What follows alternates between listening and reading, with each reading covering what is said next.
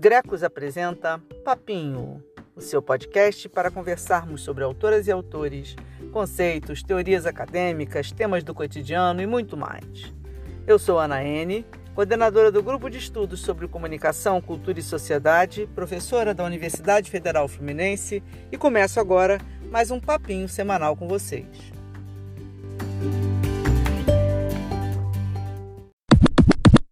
E aí, minha gente? Ó, nós aqui de volta com o nosso papinho, temporada 2021. Aliás, meio 2020, meio 2021. Porque lá na UF, né, onde eu dou aula, por culpa da pandemia de Covid, a gente está iniciando agora, em fevereiro de 2021, o semestre letivo 2 de 2020. Ou seja, meio dia da marmota, meio caverna do dragão, a gente ficou preso nesse ano interminável. E como o Papinho, que é o podcast do Grecos, né, o grupo de estudos sobre comunicação, cultura e sociedade que eu coordeno, tem como principal função nesse momento dar apoio às disciplinas que eu leciono remotamente na UF, essa é uma temporada flex, MESO 2020 MESO 2021. Por isso, não, não vai ser muito longa, vai ser mais curtinha. Vão ser quatro episódios que vão servir de apoio para a optativa de mídia e subcultura juvenis, que eu estou dividindo nesse semestre, 2020.2, com o meu querido orientando Dionísio Almeida, que é mestrando em cultura e territorialidades lá pelo PP Cult da UF. No mestrado, o Dionísio está estudando a questão do turismo otaku. E como este é um circuito juvenil muito rico, a gente resolveu trabalhar a temática das culturas e subculturas juvenis, dos dos circuitos, né, dos pedaços, das cenas, das tribos, nesse curso, que está lotado, está super lotado de inscritos. Isso apavorou o pobre do Dionísio. Eu adoro a casa cheia, ainda que essa casa tenha que ser, por enquanto, uma sala virtual por conta desse vírus chato. Mas vamos em frente, tá? Dionísio vai adorar. Eu amo esses chafens. A lógica do curso vai ser a seguinte: algumas aulas introdutórias situando questões históricas, culturais e sociais sobre a categoria de juventudes e as derivadas, que eu já citei, né, aqui há pouco. E na segunda parte do curso, a gente vai receber convidadas e convidados para falarem sobre pesquisas, práticas, estudos acerca de subculturas, circuitos juvenis e produções midiáticas em torno dessas temáticas, tá? E onde entra o papinho nesse rolo? Ele vai apoiar exatamente essa parte introdutória do curso. Então, vão ser quatro papinhos. No primeiro, que é esse aqui, vou apresentar como se constituiu a ideia de juventude na modernidade ocidental, historicizando essa categoria e buscando complexificá-la. No papinho de semana que vem, pretendo mostrar como, em meados do século XX, essa categoria ganhou corpo quando os jovens, enquanto sujeitos sociais, tomaram conta da cena. E a relação desse processo com a consolidação da mídia de massa e da cultura de consumo, gerando uma disputa intensa pelas identidades. No terceiro papinho de nossa temporada meio 2020, meio 2021, vou abordar como os estilos de vida juvenis hegemônicos, que foram sendo consolidados em meados do século XX, dentro do que eu estou chamando de modernidade ocidental, se transformaram em um espírito de tempo pós-moderno e em estilos de vida globalizados, não sem ambiguidades e conflitos. Por fim, no quarto e último episódio de nossa entre-temporada, falaremos acerca das classificações, culturas e subculturas juvenis, tribos urbanas, circuitos juvenis, pedaços, cenas e o que mais aparecer. Vem comigo, gente! Parênteses, a César o que é de César. As reflexões que eu apresento nesses papinhos são resultantes de muitos diálogos, né? derivam de várias pesquisas que eu já realizei, como a que eu fiz sobre jovens da Baixada Fluminense né, e suas práticas de comunicação e significação, bem como a que eu desenvolvi sobre ansiedade e afeto como sintoma e capital das juventudes contemporâneas. Essas pesquisas culminaram em artigos que a gente publicou, alguns inclusive em coautoria, muitas discussões em congressos, eventos, né? apresentei essas pesquisas várias vezes nesses últimos anos. Contei com a ajuda de muitos bolsistas de iniciação científica que me ajudaram muito, tanto na logística, né, na própria fazer da pesquisa, quanto nas reflexões, né? Então eu agradeço muito Juliana Rizzi, Gabi Raposo, Aline Carvalho, Bruno Tebaldi, Gisele Mendes, Andressa Lacerda, Ana Beatriz Paz, Lia Ribeiro, Matheus Bibiano, Vitória Guedes, tá? Que foram meus bolsistas nessas pesquisas nos últimos anos. Também foram fundamentais para essas reflexões as trocas realizadas nos cursos sobre juventude que já dei na graduação de estudos de mídia da UF. Dois inesquecíveis cursos. O Precursor, em 2010, aquela sala 100 do curso que marcou a vida de muita gente. E o curso Panorama de 2016, muito legal também, que eu dividi com Michele Giovanelli e Paula Oliveira, que eram minhas mestrandas lá no PP Cult, que foi um curso diferente daquele primeiro, mas que permitiu um panorama muito legal, né? Essa balbúrdia linda possibilitou esses papinhos que agora eu estou apresentando, né? Então, viva a polifonia, viva a dialogia, viva a troca que a gente tem na Universidade Pública Brasileira.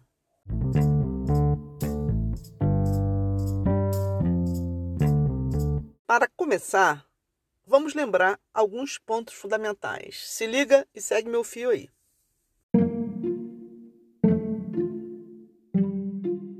Ponto 1. Um, juventude é uma categoria social. Então, minha gente, juventude é uma categoria social para além de corresponder, por um de seus critérios classificatórios, a uma determinada faixa etária. Não por acaso, Bourdieu nos lembra que a juventude é somente uma palavra. Vou voltar a esse argumento polêmico de Bourdieu no papinho da semana que vem. O que me interessa, por enquanto, é compreender que ele está chamando atenção para o caráter social da palavra juventude. Uma categoria social, cultural e histórica que não pode ser absolutizada, universalizada ou reduzida a um idadismo. Ela compreende valores simbólicos, espíritos do tempo, visões de mundo, estilos de vida. É, portanto, uma categoria polissêmica, plural, não estática e sim histórica, uma construção social e não uma natureza. Assim, de saída, deveríamos falar em juventudes e não em juventude. Tamanha a complexidade e diversidade dessa categoria. Parênteses é treta! No papinho da semana que vem, vou trazer os argumentos de Bourdieu acerca da juventude ser só uma palavra e também os argumentos de Margulis e o Reste, que escreveram um contraponto a Bourdieu no texto La Juventude es mais que uma palavra. Vou apresentar os argumentos dos dois lados, mas eu tenho calma torcida no meu coração mas só revelo no papinho da semana que vem. Tchan, tchan, tchan, tchan. Ganchou? Espero vocês no próximo capítulo.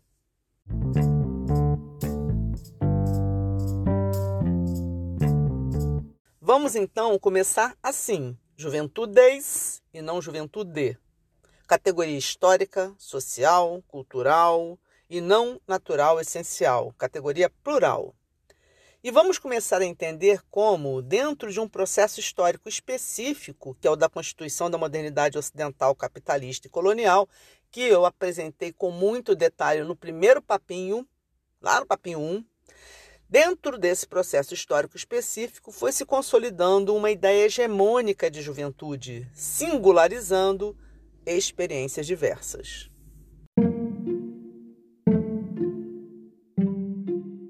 Ponto 2. Juventude e modernidade.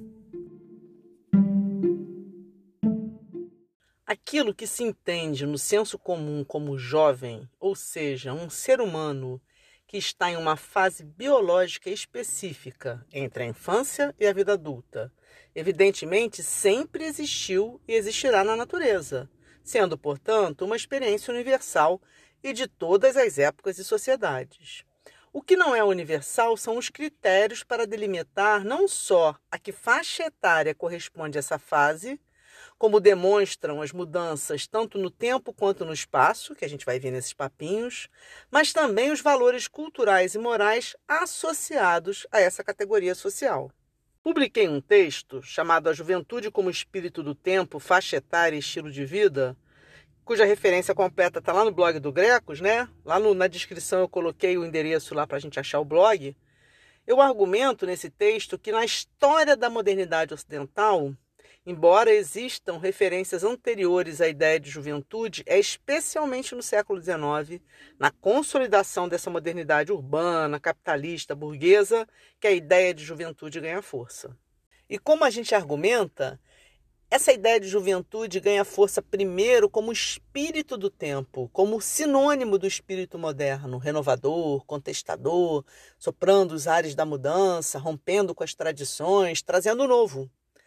Portanto, conforme argumentamos, a ideia, o conceito de juventude precede sua incorporação em um sujeito social, reconhecido em termos de direitos, demandas, especificidades o que só viria a se concretizar, ainda dentro do processo da modernidade ocidental, de forma mais visível, expressiva e ampliada por volta dos anos 1950, 1960, quando a categoria jovens, entre aspas, de fato entra em cena e começamos a falar de forma mais recorrente em culturas e subculturas juvenis. Isso vai ser abordado com mais detalhes no papinho da semana que vem.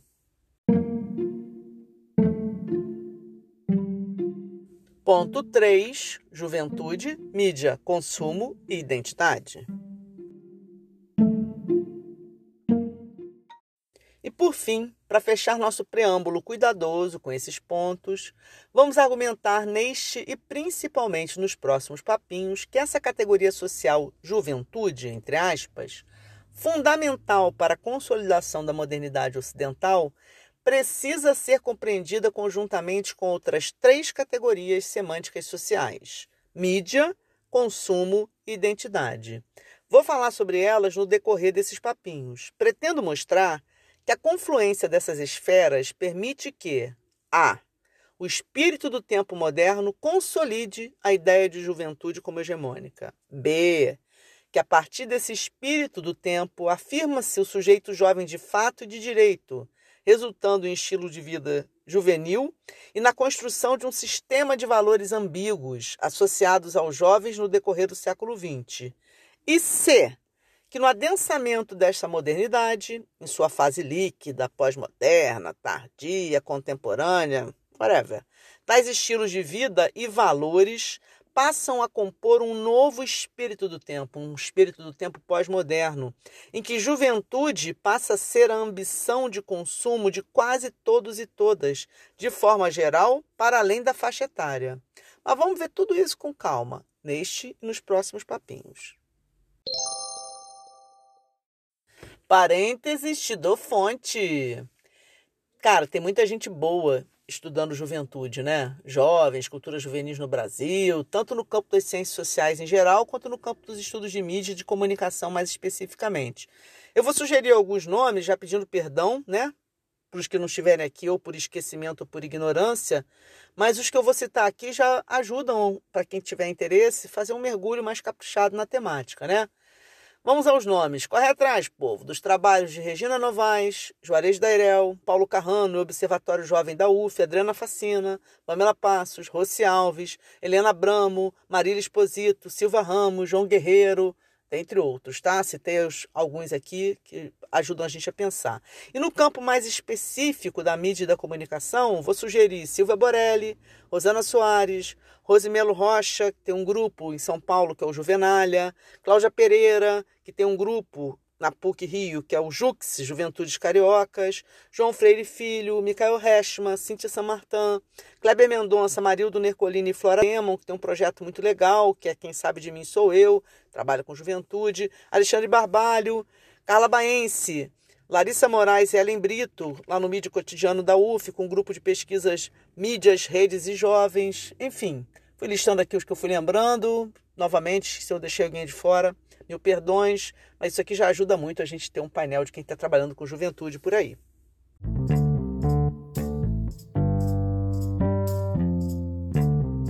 Agora vamos começar para valer. Vamos começar com o quê? Com a etimologia da palavra juventude. O povo sabe que eu gosto uma etimologia, né? Vem de juventus, juvene, do latim, né? Significando novo, jovem, recente, idade moça, mocidade. Era o nome da deusa da juventude, Juventa, que na versão grega era Hebe. Vou falar dela já já. Parênteses te dou fofoca. A Juventa era a deusa pagã, né? Filha de Júpiter e Juno, né? Muito bonita, segundo se conta, dançava com as musas, né? Ela era uma menina.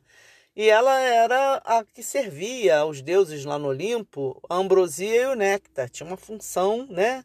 Uma deferência de servir. Só que ela era desastrada, isso inclusive está ligado a um certo imaginário sobre o adolescente, e ela uma hora cai, né? Sofre uma queda e derrama a bebida na deusarada. A deusarada fica com uma raiva desgraçada, né? Ela se envergonha, outro atributo também que vai ser trabalhado em relação a esse adolescente, e vai ser punida, ela vai ser afastada, não vai poder mais conviver com os deuses, vai ser substituída pelo Ganimedes, né? Enfim. E ambos, tanto a figura da, da Juventa como o Ganimedes, estão ligados ao símbolo do signo de Aquário, né? que é aquele símbolo de alguém derramando né, a água. E é um símbolo de renovação, inovação, atualização, fluxo. Os aquarianos são essa loucura toda, né? Então, a juventude está ligada um pouco a essa ideia aquariana do estar à frente do seu tempo, transformar. Eu estou dizendo, gente. E tem uma coisa ligada também à, à juventa, que são os ritos né, de troca das vestes pelas togas. Então tem uma ideia aí formando de juvenilidade, né? Como essa fase de transição, tá? Juventa depois acho, casou com Hércules, tem uma vida, sei lá o que aconteceu com ela, mas na fase boa era isso, dançar com a musa, ser bonita, cantar, servir os deuses. Deu vergonha depois que fez ruim.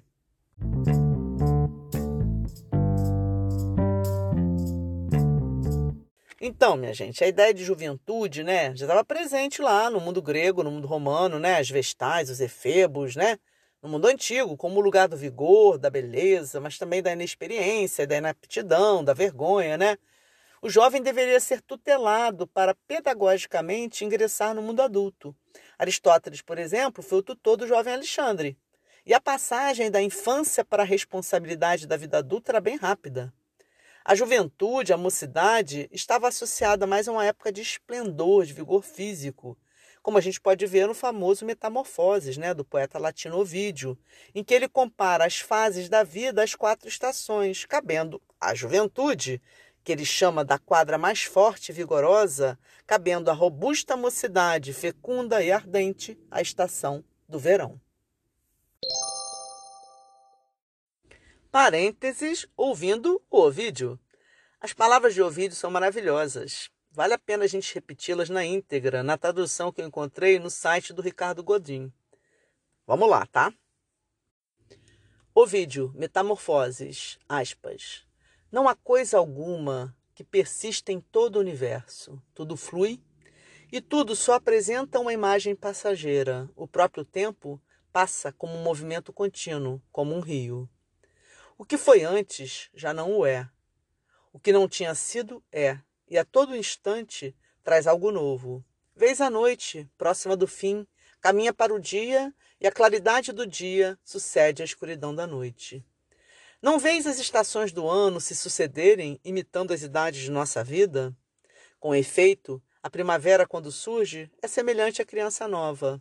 A planta nova, pouco vigorosa, rebenta em brotos e enche de esperança o agricultor. Tudo floresce. O fértil campo resplandece com o colorido das flores, mas ainda falta vigor às folhas. Entra então a quadra mais forte e vigorosa, o verão. É a robusta mocidade, fecunda e ardente. Chega por sua vez o outono, Passou o fervor da mocidade, é a quadra da maturidade, o meio termo entre o jovem e o velho. As têmporas embranquecem. Vem depois o tristonho inverno, é o velho trôpego, cujos cabelos caíram como as folhas das árvores, ou os que restaram estão brancos como a neve do caminho. Também nossos corpos mudam sempre e sem descanso, e também a natureza não descansa e renovadora encontra outras formas nas formas das coisas. Nada morre no vasto mundo, mas tudo assume aspectos novos e variados. Todos os seres têm sua origem noutros seres. É bonito, né? Eu gosto.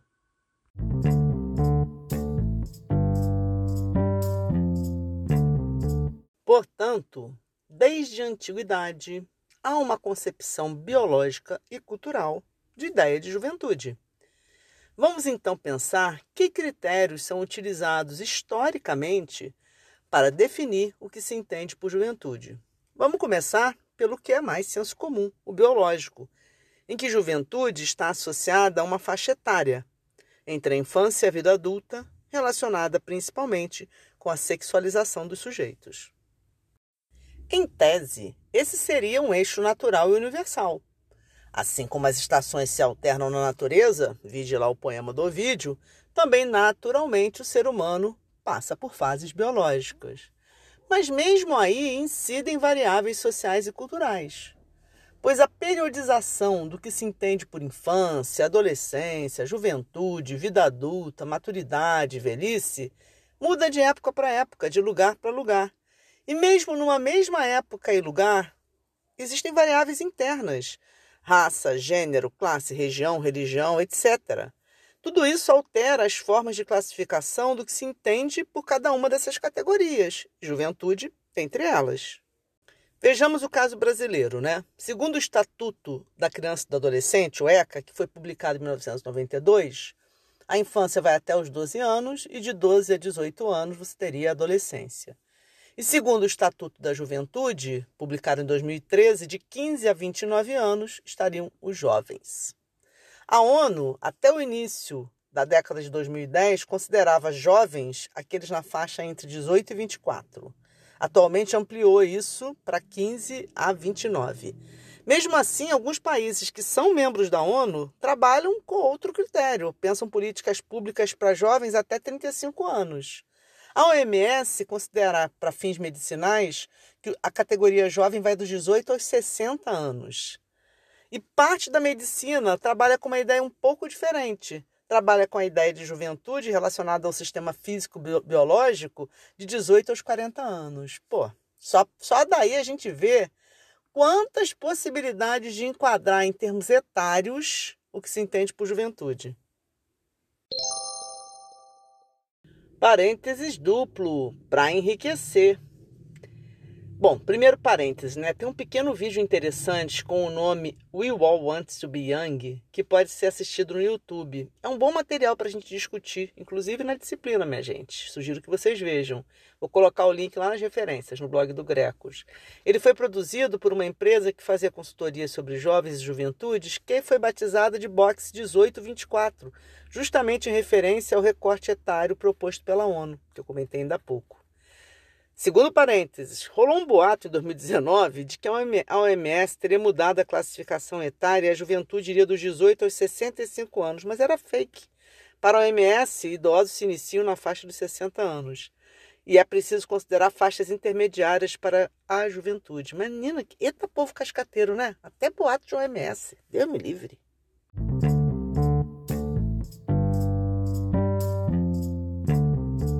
Então, os dados numéricos já mostram a variedade de possibilidades em termos classificatórios e a impossibilidade de generalizar essa classificação como universal, pois, para além dos critérios biológicos, incidem também outros critérios classificatórios para definir o que se entende por juventude. Por exemplo, critérios sociológicos.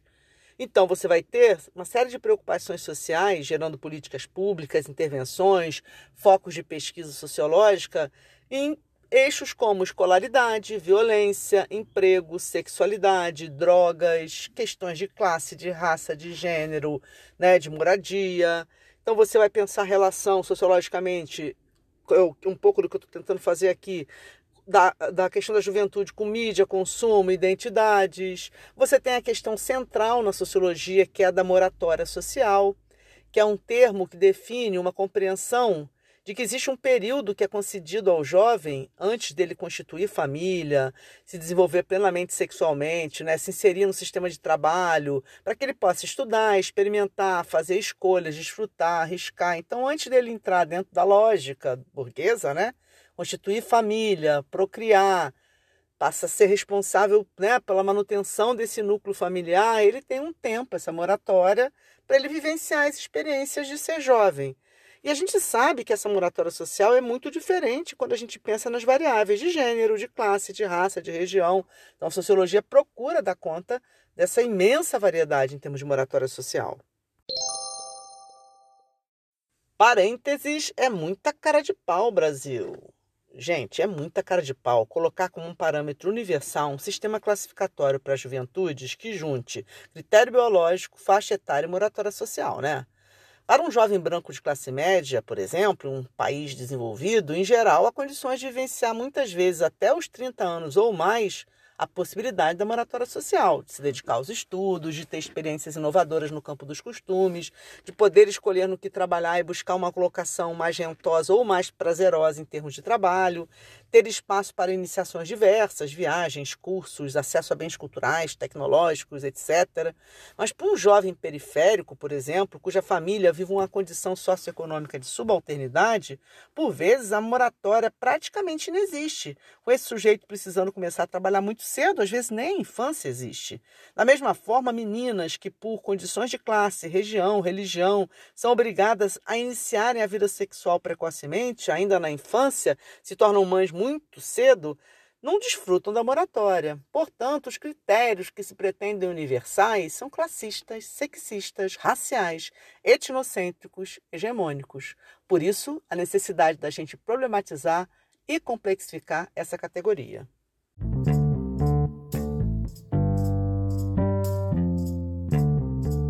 Entram nessa composição do que se entende por juventude, além das variáveis biológicas e sociológicas que já abordamos, as históricas e antropológicas. É preciso compreender a ideia de juventude atrelada a épocas, lugares, grupos, situações. Isso implica em estar atento aos valores simbólicos e morais relacionados a essa categoria.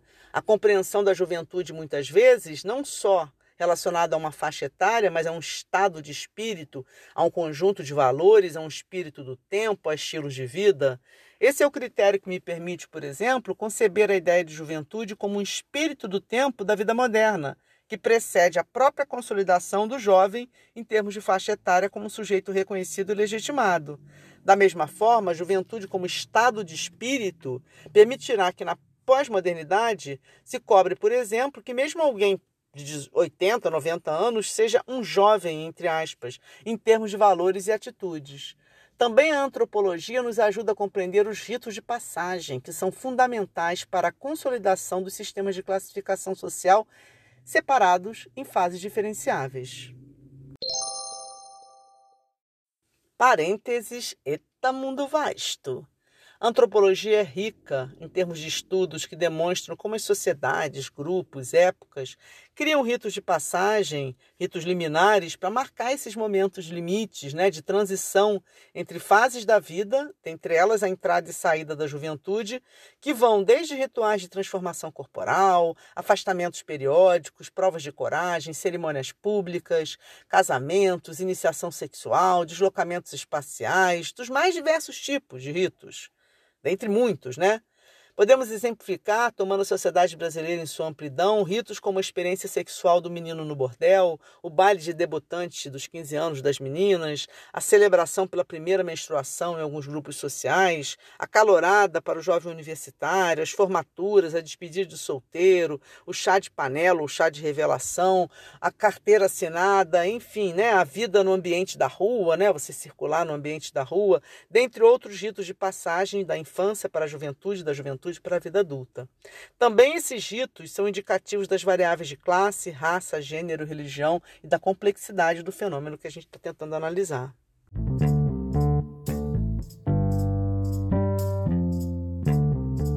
Por fim, na classificação das juventudes e dos jovens também são acionados critérios psicossociológicos, em que a psicologia social tem papel central, bem como o campo da educação. Né? Então, são campos que se debruçam muito sobre a questão das juventudes.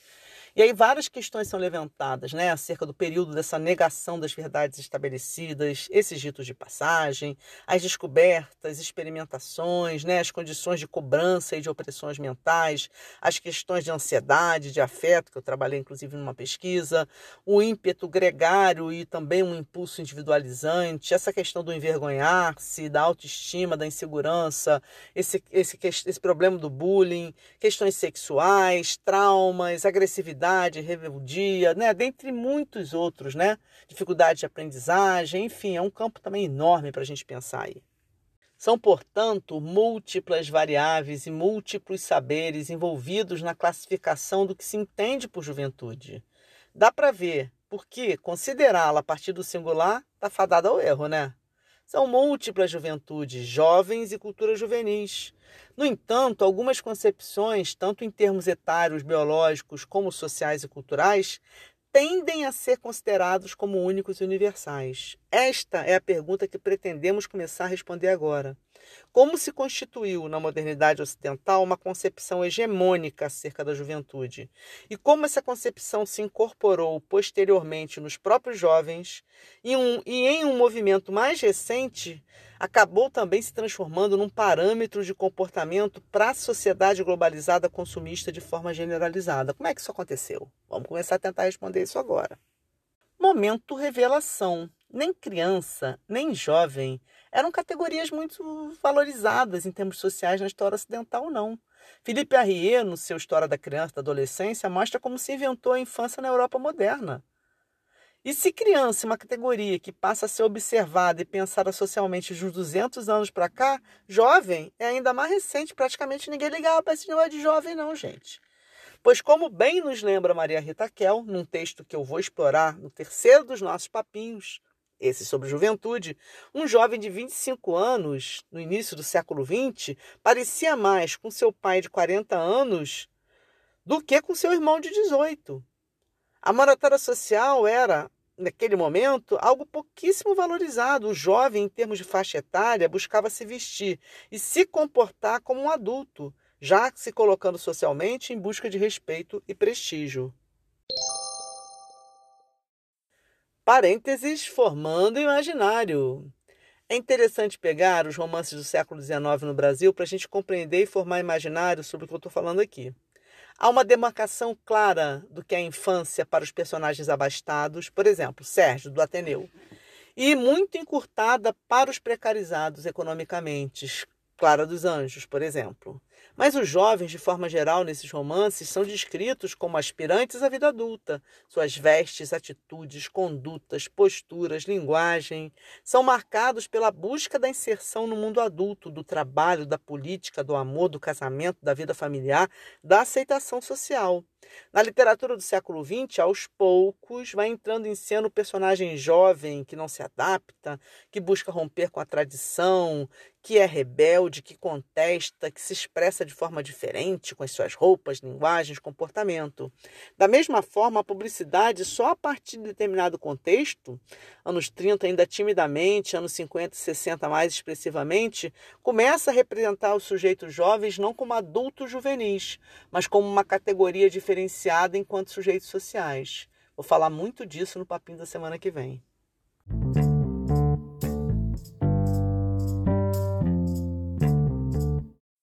Mas se o jovem, enquanto sujeito social, faixa etária diferenciada, em termos de moratória social, valores, estilo de vida, ainda não estava plenamente em cena na modernidade ocidental do século XIX, a ideia de juventude, ao contrário, estava já fortemente colocada.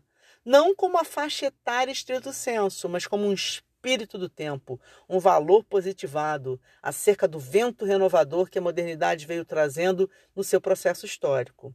Como já abordei em vários papinhos anteriores, a modernidade ocidental constitui em seu processo uma ordem socioeconômica, política, cultural em que predominam o Estado moderno, o eto burguês, a luta de classes, a produção industrial, a sociedade de consumo, o estilo de vida metropolitano, a cultura de massa, a ideologia individualista, dentre outras características. Nesse período, em especial do século XIX, o Ocidente é atravessado por velozes transformações e seus signos serão renovação, mudança, movimento, ruptura, contestação da tradição. E todos esses conceitos são associados à juventude enquanto valor positivo. É um mundo novo e requer vigor, coragem, ousadia, empreendedorismo, capacidade de arriscar-se. Não é para velhos, mas para espíritos novos. Existe um certo consenso, que eu vou explorar com mais calma no próximo papinho, de que é no pós-segunda guerra, anos 50, 60, né, do século XX, que o protagonismo juvenil se consolida. Hobsbawm, lá na Era dos Extremos, fala do início de uma cultura jovem. Edgar Morin, na cultura de massa, considera que este, esse momento, é aquele em que se estabelece a pedocratização em detrimento de uma gerontocracia, que vai perdendo força à medida em que também perdem força as instituições tradicionais e disciplinares, família, escola, etc. Como a gente vai abordar depois, a cultura midiática tem forte relação com esse processo. Parênteses, juventude e a morte de Deus. Em um curto e instigante post que publicamos no blog do Grecos em 27 de setembro de 2010, Andressa Lacerda, então estudante de mídia e bolsista, questionou aspas, o surgimento e a legitimação da juventude e seus valores estariam associados à ideia da morte de Deus? Ela aponta como a ciência e a secularização vão fazendo com que um indivíduo passe a valorizar a vida terrena e o desfrutar da juventude como uma forma de postergar o encontro com a morte. Podemos pensar, inclusive, na figura de Deus como sendo o pai, o adulto, a tradição, e sua morte como a juvenilização do espírito. Post legal para a gente pensar.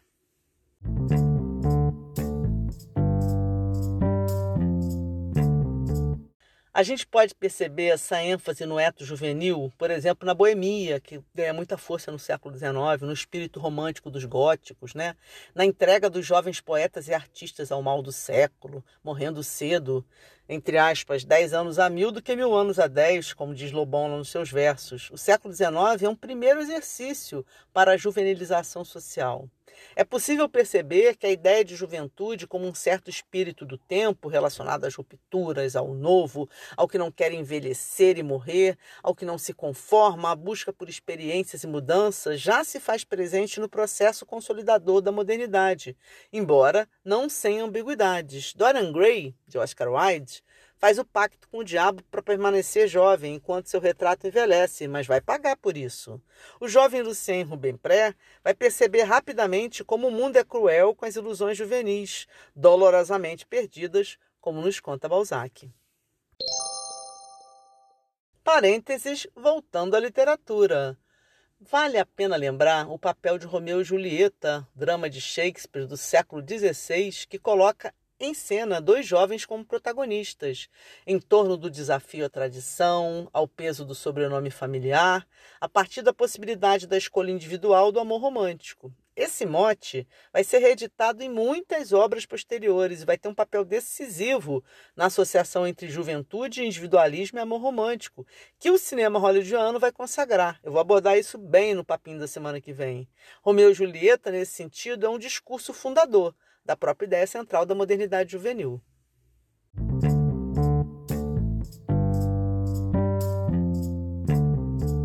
Kozelek e Berman, que vão pensar semanticamente e historicamente a construção da categoria de moderno, nos ajudam com seus trabalhos a pensar a constituição desse espírito de tempo jovem, entre aspas.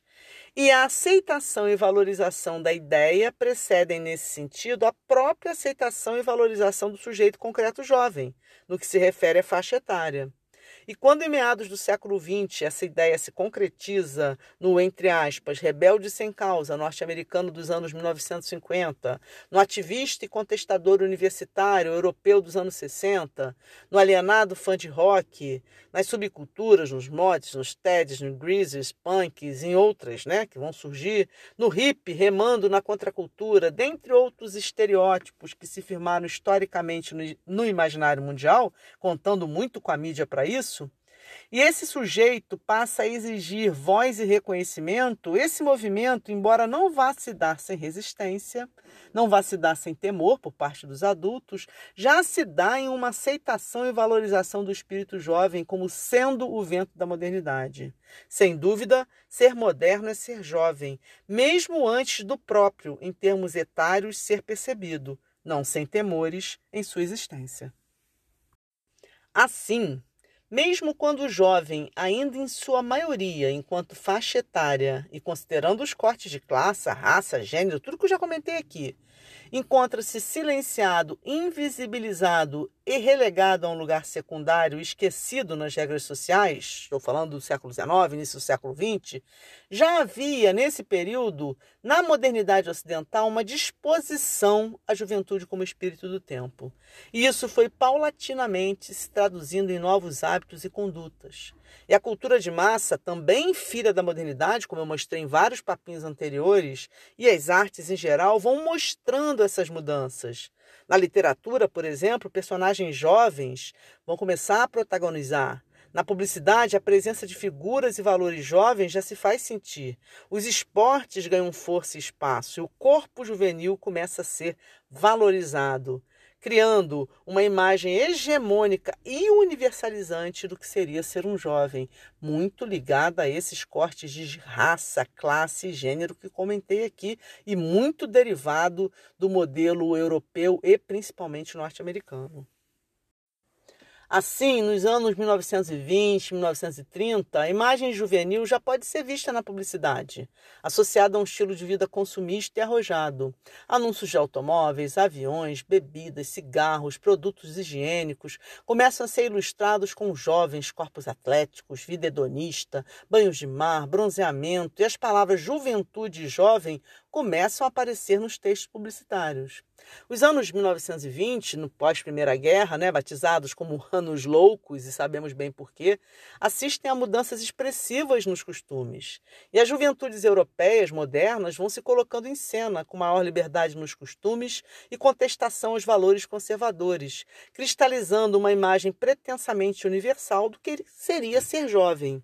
Esse processo, no entanto, será tolhido e absorvido pelos governos totalitários, também na Europa dos anos 30 e 40, que vão buscar se apropriar das juventudes através de práticas disciplinadoras e controladoras, por exemplo, a juventude nazista, a juventude Mussolini, né? Ao mesmo tempo, tais sistemas políticos vão reprimir os avanços juvenis no campo político, cultural e moral. É um jogo ambíguo, né? Você tem uma apropriação das juventudes, elas interessam como potência, né, pelo seu vigor, pela sua possibilidade, né, de agir é, politicamente pela força, mas ao mesmo tempo você quer controlar os avanços no seu empoderamento como sujeito social. Então, os anos 30 e 40 dão uma cortada naquilo que vinha já progressivamente, em termos né, de avanço, se consolidando em termos da consagração ou incorporação da ideia de juventude para esse sujeito pela faixa etária.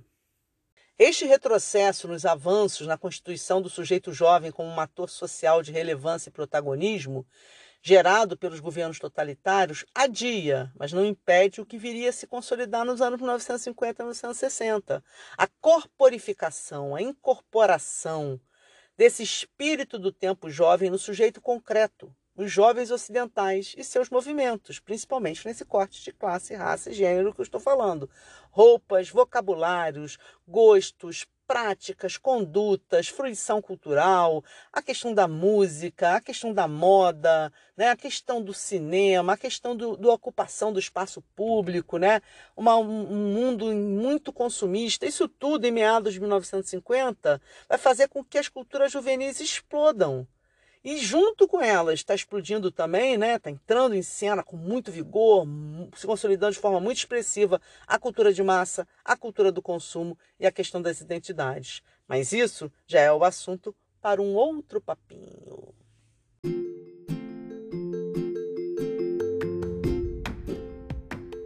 Fechamos aqui nosso primeiro papinho da série sobre juventude, nessa entre safra aí.